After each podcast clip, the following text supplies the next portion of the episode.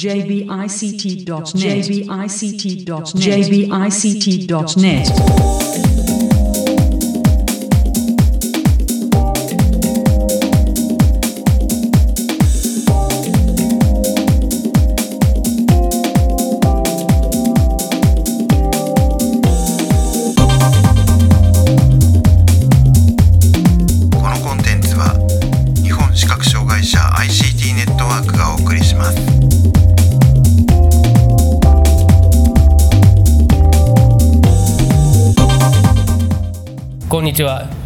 覚障害者 ICT ネットワークがお送りするポッドキャストサイトワールド2018特集です。中根です。はい辻です。はいよろしくお願いします。よろしくお願いします。え今回は NVDA 日本語チーム、えーこちら出展というわけじゃなくてあのーインタビューの中でも申し上げてますけれども、えーセッションを2コマですね、はい。2日間に分けて、えー開催されたということで、えーそちらに関してのお話を中心に、えーインタビューえーさせていただきました。ということで、えー早速 NVDA 日本語チームのお西本さん野々垣さん岡根さんへのインタビューの模様をお送りします。えーサイトワールド2018特集。今回は NVDA 日本語チームの、えー皆さんにお話を伺います。じゃあどうしましょうお一人ずつお名前をお願いします。はい、じゃあ僕からい。NVDA 日本語チームの代表をやっている西本です。NVDA 日本語チームとヘルプデスクをやってます野々垣美奈子ですはい、NVTA 日本語チームの方はこちら、えー、と今日は出張で来ております。で、えー普段は NVDA ヘルプデスクでユーザーの皆様のサポートをしております。岡根と申します。よろしくおは願いします、い。よろしくお願いします。よろしくお願いします。えー、と今回、まああのー出展というわけではないですけれども NVDA 日本語チームで、え2セッションかな、えー、と体験会っていうのを2コマやられてるということで、はい。こういう形でサイトワールド、えー、と関わられるのって初めてですか？初めて。えっと、サイトワールドの関わりは多分2010年に KGS のブースの隅っこを借りてそろそろ NVDA 日本語で読めるようになりそうですっていうボロボロなベータ版を CD 焼いて配ったっていう。うん、あれが最初。でその後ずっとサイトワールドそのものには参加してなくって一昨年かなあの閉鎖イベントのライフサポート学会で僕がしゃべる枠をもらったっていうのが、え2回目でで去年はサイトワールドに行きたいなと思った僕がその前の日にマイクロソフトで NVDA ワールドをやったっていう。そうでしたね、はい。僕はあのその次3日間取材があるけどどうしようとか迷いながら行って結局飲んで帰ってボロボロだったっていう記憶が今蘇ってまいりましたけども、どうせボロボロになるなら全部3日で済ませようっていうのが今年の方針です。は はいいはい、ということで、まあ、そういう意味で言うと、まあ、3回目ぐらいの関わり方ということになるんですけどこんなにがっつり、そのなんていうんですかね、はい。えっと、日本語チームっていう名前を出して、はい。えープログラムにも乗ってっていう感じだと多分初めてなのかなと思いますけれども。そうです。で、えっと、今、えーインタビューさせていただいているのがその、え1コマ目のセッションが終わった、えータイミング。明日はまた2コマ目があるという、はい。えー状況ですけれども、はい。今回まず1コマ目はどんな感じになりましたか？どれぐらい人来ました？とね40人弱かなっていうところです。僕はあの運営ばっかりやってて人数えてなかったんだけど、うん。スタッフやってくれた人曰くそんな感じ。う内容的にはどんな感じのことをやられたんですか？内容はまずこのやり方を先に言うと、うん。実は NVDA って何回かミートアップみたいなことをやったことがあって、でその時に僕らがあの編み出した一つの方法としてアンカンファレンス方式っていうイベントを何回かやったんですよね、つまりもう時間の枠は決めて来場した人にお題を決めてもらってその場でそれを片付けるという、で今回あのサイトワールドであのイベントの枠はいただいたんだけどで体験会をするっていうのも一応名前としては決めてたんだけどじゃあ実際にどうするっていうやり方っていう話になった時に他のことを思いつかなくってまあ体験会って看板は出すけど中身は実はアンカンファレンスで行こうという。なるほど というあのえー、本当にこんななんかやり方で人を騙せるんかいなと 思ったんだけど、はい。まああの一応書き方としてはあのあなたのやりこやりたいことテーマを会場で募集しテーマごとに説明を行いますっていう。あまあまあまあなんか体験会良さげな感じでしょ？そうですね。うんそうですね。この良さげなメッセージにつられて40人弱の人にお越しいただいて、はであの中には本当に昨日 NVDA っていうのを初めて聞いてなんかよく分からんけど来ました。インストールから教えてくださいみたいな人もいれば、あの西本ってやつに会いに来たぞみたいな。まああの話はいっぱいある。質問は何いいくらでもあるみたいな人もいたんだけど、うん。それを結局、まあ、今回あのここにいる3人であのなんだろう3グループで、えっと、前半後半あの、まあ、合わせて6個まで、うん。あの勝負する。はい。という仕組みにしてもうその場でもう最初の15分でものすごい僕はあの頭 あの痛めながらもう言いたい放題の話をお聞きした後で「分かりました？じゃあこれでいきます」って最初の枠で僕がどっちかというともうあの喋るばっかりのそもそも NVDA とはみたいな、うんうんうんあの僕が喋り始めると最初の15分20分なんかあの喋る話だし、えっと、僕のコンテンツでいうと NVDA 日本語版ガイドブックというコンテンツであの、えっと、ウェブに公開しているチュートリアルの最初の章うん。の内容を僕が喋るっていうのが僕の枠。で、はい。それを聞いてくれた人は後半で岡根さんのところに行ってインストールから基本を教えてもらうと。うん。いう風にして前半後半をまず、はい。えっと組み立ててで、はい。そうするとまあその他いろいろあの小ネタとか、まあ、聞きたい人が出てきたので前半は、えっと、スカイプの使い方をお金さんにやってもらってでえっと PC トーカーと NV の切り替え方とかそういう使い分けの話を野々垣さんにやってもらで、えっと、後半は僕はあのブラウザーの使い方って言われたんでブラウザーの使い方を説明するよと言い始めたもののそんなの45分で終わるわけないじゃんと思ったので あの今日配っている NVDA チートシートという資料を参考にしながらブラウズモードとフォーカスモードの基本みたいなところをやってうんえっと、1文字ナビゲーションと要素リストでこんなことができますっていうのを喋ったら45分かかったねっていう。ああなるほど。はい。これが僕でで、えっと、岡出さんは基本インストールっていうあの入門者向けをやってで野々垣さんは後半は、えっと、マウスポインターを移動みたいなコマンドをうまく使うとあの他のスプリンリーダーでできないことができるよみたいな。お。結構高度なことを。マニアック技を披露してもらう。という感じでやったんですけど。なるほど。えっとまあおそらくそれそれぞれ皆さんあの 3, 3名それぞれあの、かえーっとななんて言うんでしょうね。感触が違ったかなっていう気がするんですけれども、そのえーっとえっと実際に来られた方の反応だったりとか、はい。えーどどんな印象を持たれたかじゃあ野々垣さんどどどんな感じでした、えー、とやっぱりなかなかそのなんでしょう。皆さんの知りたいことがぱりどうしてもいろいろになるのでそこの調整は難しかったですがでも逆にあのいろんな質問をしてもらえたからこそなんかいろんなテーマであのいろんな奥深いところを喋れたかなと。例えば NVDA でフランス語の資料が読めますかとか、あとはえっ、と OCR ですね。あの OCR 機能について結構あのしっかり紹介と説明をしました。はい。は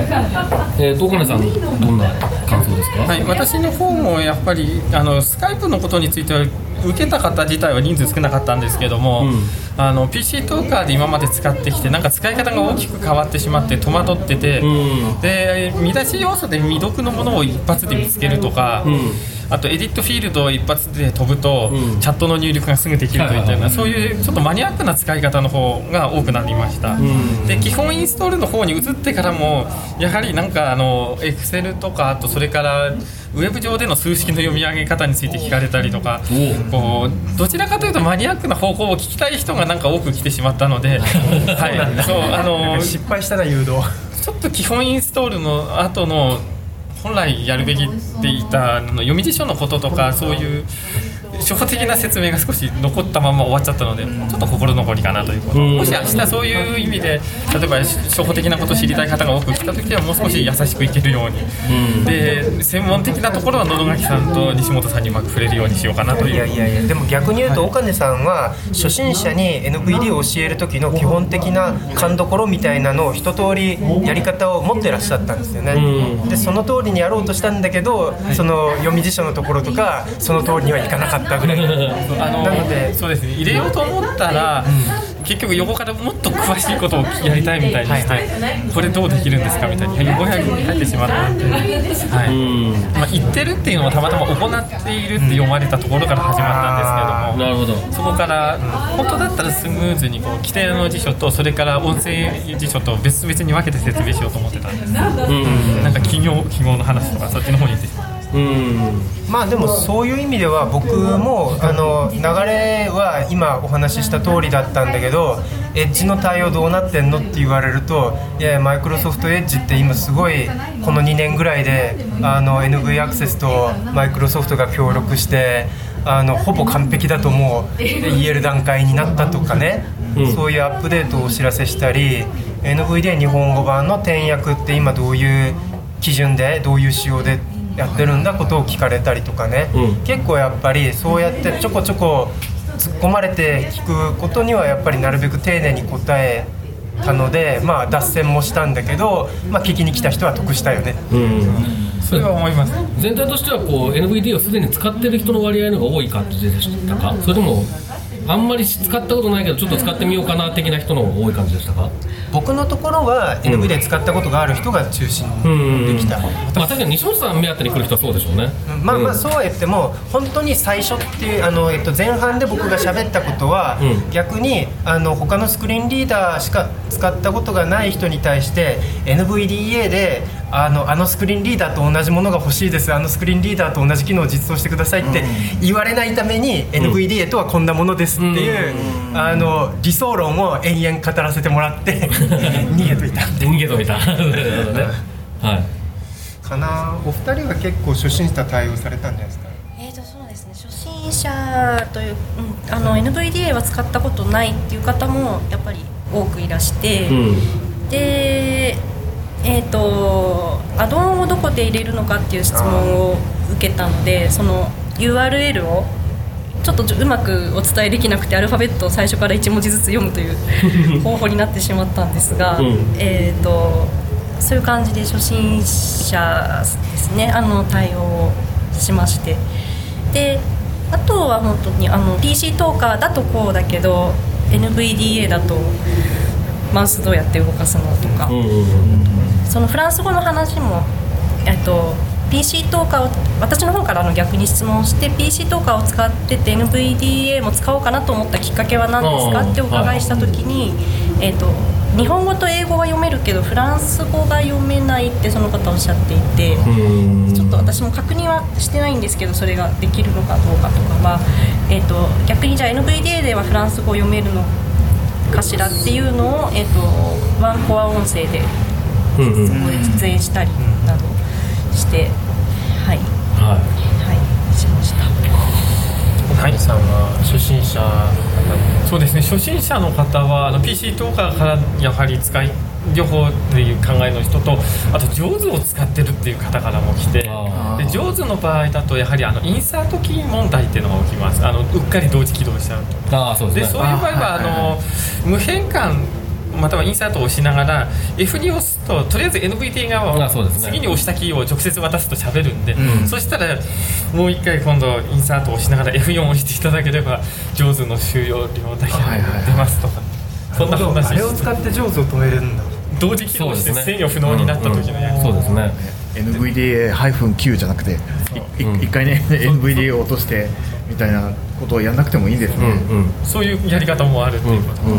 確かにそこら辺はやっぱり一通り機能を幅広く知ってるから伝えられる。そうですね。あの初めて入れたけどインストールしたはいいけど今度終了できなくなっちゃったっていう事例 まあそれはよくあるあるあるあるですよね。あの起動と終了あとそれから切り替え方ですね、うんそうですね。PC トーカーの場合でも例えばあの普段 PC トーカー自動で起動してます、はい。上手も自動で起動してますっていう場合に、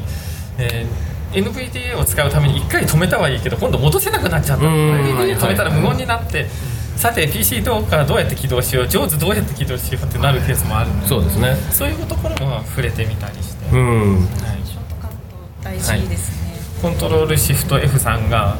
まあ、PC トーカーの方なんです。はいはいはいはい。であとこれだけだとマイスタートメニューはまだオフにした場合オフになってるんで、うん。さらにスタートキーを押してコルタナ検索ウィンドウっていうところを読み上げたらここに入力って言ったらそこにマイスタートメニューとカタカナで打ってくださいとか補足してるっていうそんな感じになりますまあ、やっぱりその既存のスクリーンリーダーを使っている人たちが NVDA を使ってみようだったりとかっていう人がそれなりにいるっていうのはサイトワールドだからこそっていうところもあるのかもしれないですね。でしょうね。まあだからそういう人たちとコミュニケーションしたいっていうのがまあここに来た最大の理由ではありますよね、とりあえずじゃあそういう意味で言うと、えー前半戦終了の段階では、えー比較的目的を果たせてる感じ。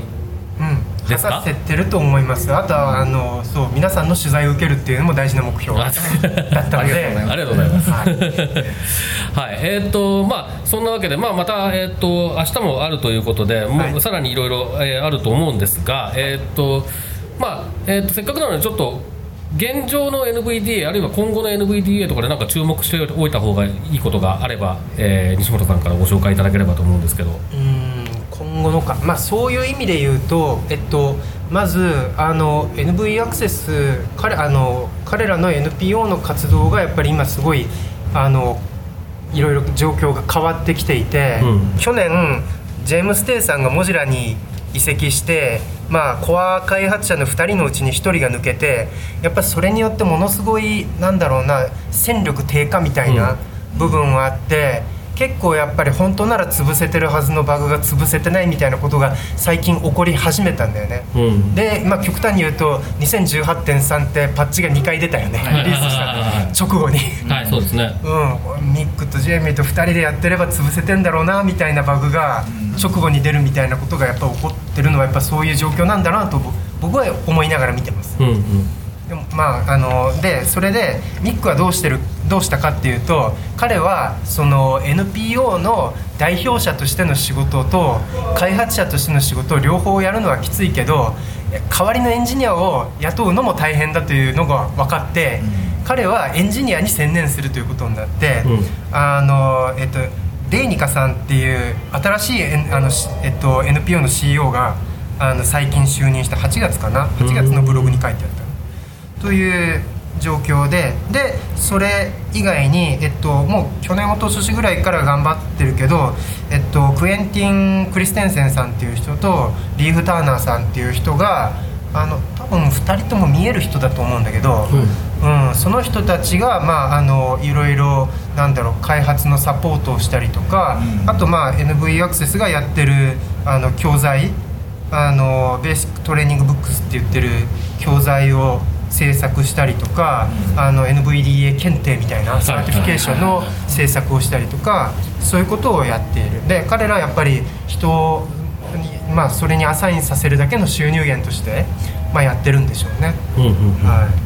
い、っていうようなことが NV アクセスの、まあ、最近の状況です、はい。でその状況を踏まえてコミュニティとしてはどうしていけばいいかっていうとやっぱりその NV アクセスさんがホストあのこプロジェクトをまああのなんだろう場を作ってくれるえっと GitHub とかそのなんだろう必要なサーバーのインフラを提供してくれる。であるいはその教育サポートみたいなのは NV アクセスの事業としてやってくれるっていうことを踏まえてもっといろんな人に開発を手伝ってほしいっていうことを、まああの進めていて、うん。あの結構あのなんだろう、えっと、そういう意味では、えっと、ミックじゃなくって、えっと、いろんなそのなんだろう、えっと、外部の開発者の人がだいぶコードレビューをやったりとかあのコアな開発を仕切ったりみたいな状況になり始めています。なんでそのコアな開発になんとなく僕が時間が足りなくて関わりたいんだけどあの日本語に関する最低限のことしかできてないっていう状況だったりするのが僕の今のコミュニティにおける立ち位置かななるほど。はい。うん、ですねえーっとでそっか NVDA がこの1年ぐらいにえっとまあやってきたことの成果ということで大体今僕喋ってることはあの5月6月に NVDA コンって言っててオンラインでやってたカンファレンスであのミックたちが、まあ、あの基調講演で喋った話なんで、もし原あのオリジナルで聞きたかったら英語で聞いてください。NVDA コン .org って。はい。はい、えっとまあ Windows One Core Voice にデフォルトの音声切り替えてまあ eSpeak じゃないっていうことでだいぶ印象が良くなったみたいなことを言ってたりとかあとはそのさっきブエッジの話はしたけど例えばマイクロソフトの例えば ARM64 ビットみたいな新しい CPU アーキテクチャで一応動くようになったとか、うんうんうんうん。まだ誰がそのデバイス持ってんだって感じはあるけどそうですね。それがねあの一応動くようになったとかあとあの、えっと、法人向けのセキュリティでディフェンダーアップガードみたいなまあ簡単に言うとえっとなんかエッジとかブラウザーとかアプリを仮想化ね、仮想マシンの中で動かすみたいなセキュリティモデルですよね、はいはい。すごいだから技術的には難易度が高いけどあんまり喜ぶ人がいなさそうなそういう地味なことを NV アクセスはやってる。まあでもそこはやっぱりその土台の部分は彼らがやるしかない技術的なレベルの高さから言うと、うんうん。みたいなことを、まあ、彼らはやってます。なるほど。で、えっと、この、まあ、最近の成果としては展示ディスプレイ関係はいろいろ頑張ったと。例えば、えっと、なんだ、えっと、フォーカス追従モードとレビュー追従モードが、まあ、割と吉名に自動的に切り替わるようになったとか、ありますね。あとは、えっと、展示ディスプレイの自動接続ができるようになったとか、うん。そこら辺ですね、まあ、僕が実はあんまりそこら辺の評価を皆さんから聞けてないので、まああのうん、さっきあのなんだ、えっと、オービットを自動接続でちゃんとつながって動いてたって、あの忍者から情報を得たから忍者から。うん。さすがだなと思ったんだけど、うん、っていう感じです、はい。あとは Google 関係、うん。Google からはお金が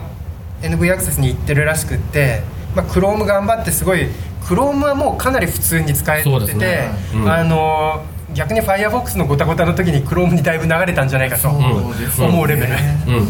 そうですね。これが一つであとはドックとかシートとかそういうあのブラウザウェブアプリはい。これを例えば展示モードみたいなのがきちんと実装されたりとか、ね。あるいはもう、と、彼らが言ってるにはもともとはウェイエリアでかなりあのアドホックに対応してたのが割ときっちり正しい実装にあのやり直されていると彼らは評価してたけどまあ、そういうことに関する協力をミックたちはやってきたと。うん。これが Google との関係。はであとは Amazon いうん。Amazon は、まあ、主に Kindle for PC はい。ですね。これがあの日本のコンテンツどのぐらい読めてるか実は分かってないんだけどまああの最近のアップデートで言うとえっとなんだテーブルとかえっと数式の対応とかあの数式はあのやっぱり MathPlayer のアドあのインストールはいるらしいんだけど MathPlayer が入ってたら Kindle for PC で数式読めるそうです。みたいなことをやって、まあ、教科書とかそういう educational contents を Kindle で NV でアクセシブルにできるとうん。いうようなことをやってきたそうです。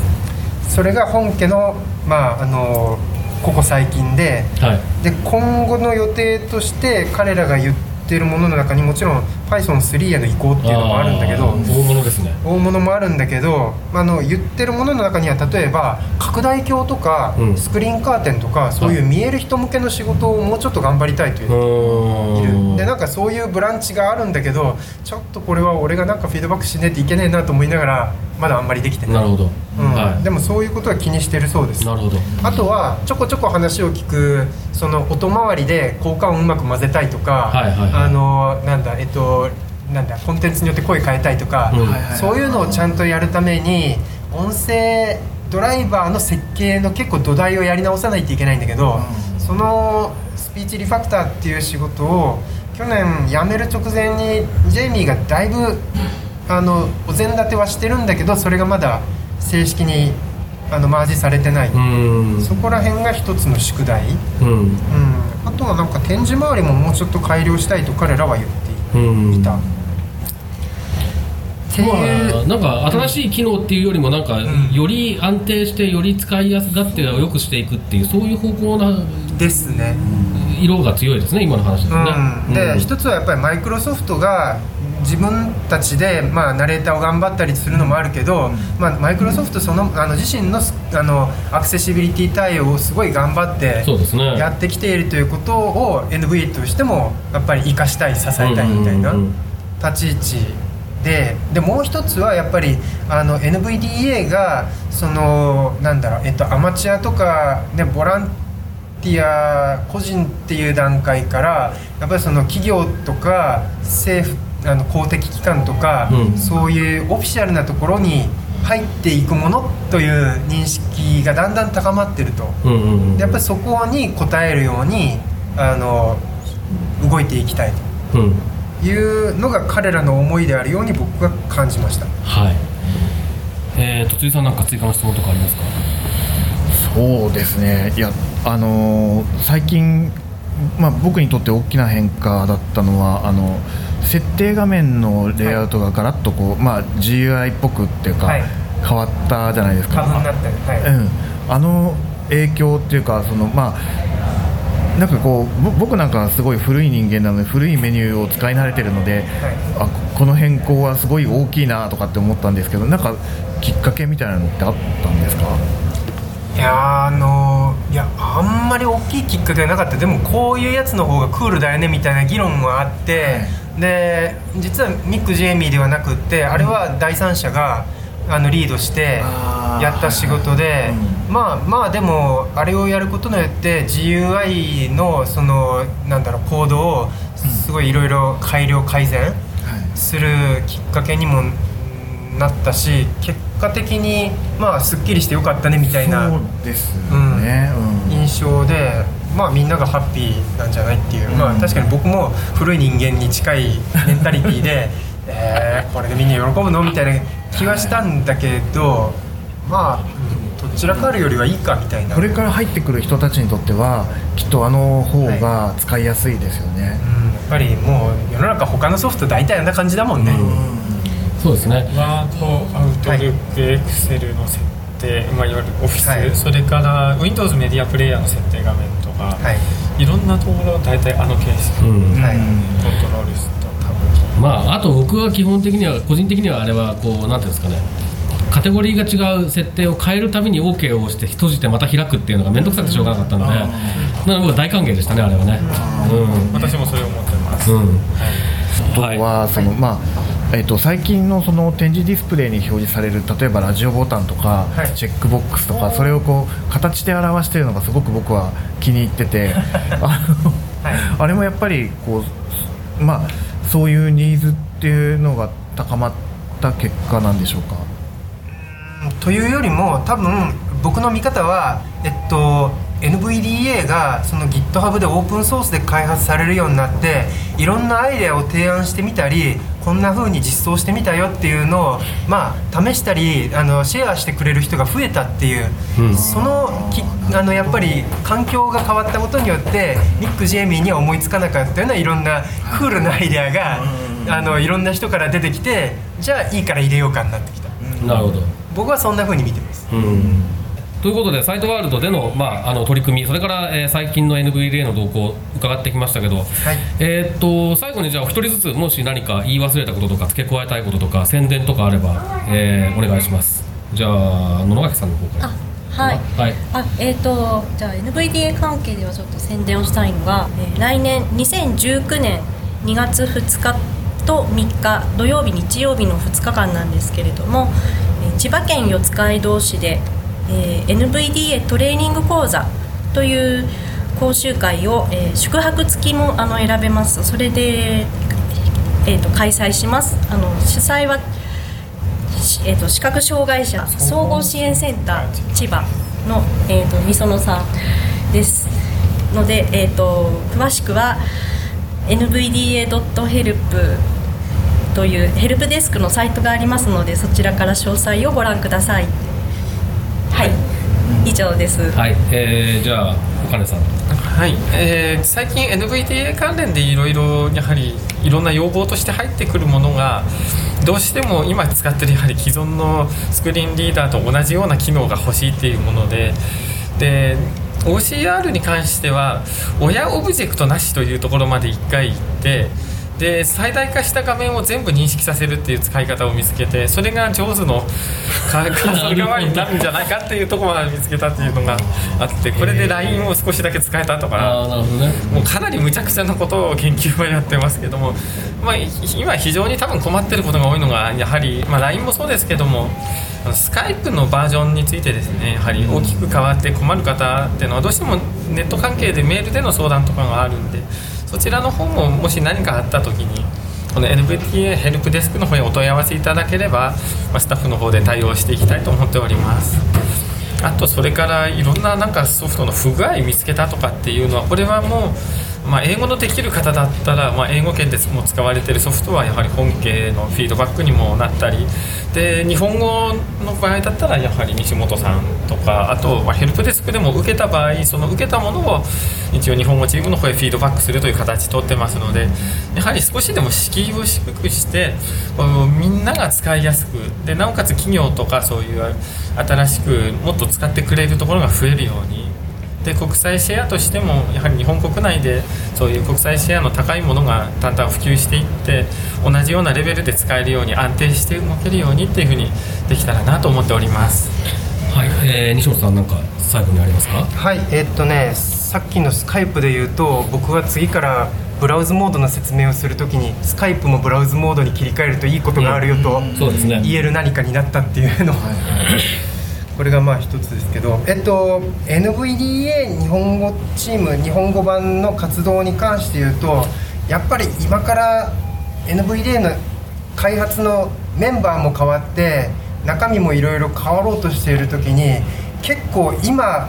動いているもの今まで日本語版としてやってきたこと日本語で動かないところのバグ修正としてやってきたところっていうのがかなり大きくやり直しになりそうなうんそれはまああの技術的には Python2 と Python3 の文字コードの扱いの違いがあるんだけどすごいやっぱりこれはえらい作業になりそうだっていう、まあ、下手したらもう一回なんか海外では動いてるけど日本語で動いてないスクリーンリーダーになってしまうぐらいのインパクトを僕はちょっと懸念していてすごい今ちょっと真剣に動こうとしているところです。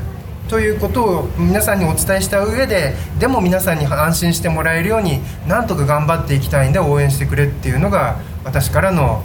メッセージ。になります。で、えっと、先ほどあのサポートっていう話でおっしゃったところでは、まあ、僕は今日コミュニティの活動として来てますけど、まあ、今年から僕自分の会社の会社の社長として動いてる立場もあってそちらでも NVD の事業をいろいろやっていけると思っているので、まあ、あの法人企業の方で NVDA で何かあるいはその大学の研究として何かっていう方ちょこちょこ僕も相談今までも受けてきてますのでまたご連絡いただければと思います。以上です。はい、えー、ということで、えー今回は NVDA 日本語チームから、えー、と西本さんと、えーそれから野々垣さん岡根さんにお話を伺いました。どうもありがとうございました。ありがとうあございました。はいということでここまで NVDA 日本語チームの関係者3名へのインタビューですね。お送りしましたけれども辻さん、えー、とこのインタビューの後次の日に開催された、えー、2コマ目のセッションにも参加されてましたけれども。そうですね。はい、なんかそのそれも合わせてちょっと感想をお願いします。はい、あの僕はまず、えー、と本当に久しぶりに西本さんにお会いしてあの NVDA の現状の話を聞かせてもらったのがすごくあのなんだろう 昔一緒に NVDA を日本語化してたのですごく懐かしかったっていうのがまず一つ。で、えー、とそうですね今日えー参加した NVDA 体体験会の方ではあの岡根さんにあの音楽ソフトっていうのかな、をあのの使い方をお教えていただいて本当にいろんなことをあの研究されてるなというか詳しいなっていうのをあの感じました。あのーなんだろう MIDI でこう曲を作る手順をすごく細かく一つ一つあの教えてくださったんですけどもあこれならやってみようかなっていう気になれるすごいあの楽しいセッションでした。はいえー、と僕はまあ全体的な感想ですけどやっぱりその NVDA ってもう注目しててある程度使えそうだなと思ってる人は大体使ってるんじゃないかっていう気がちょっとしていて、でえー注目はしてるんだけど使えるかどうかよくわからないとか聞いたことあるんだけどなんだろうって思ってる人ってなかなかやっぱり手が出しづらい部分があるんだろうなと思ってるんですね。でそういった人たちにリーチするにはサイトワールドってやっぱりすごくいいチャンスなんだろうなというふうに思いましたで、えーと、NVDA 日本語チームで企画しているミートアップみたいなあのそういったイベントもあるんですけどそういうのは基本的にもうある程度興味が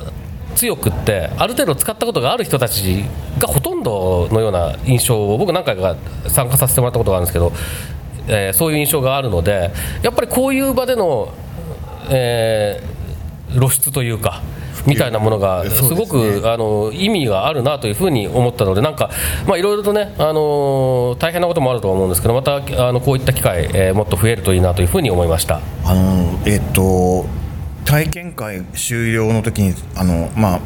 お疲れ様でしたって拍手があるんですけども、えっと、なんだ参加者の方が拍手してたんですけどもすごいあのお部屋いっぱいに参加者の方入ってて、えっと、多分立ち見の人もちょっといたような気がするので NVDA ここまでになったんだなすごいなんかこう嬉しかったです。あとそのえー、体験会といつ実際にはもうあのインタビューの中にもありましたけどアンカンファレンス形式っていうね、うん、えー、まあ、比較的そんなに一般的に見れば見ればそんなにあのなんていうんです珍しいやり方ではないんですけれども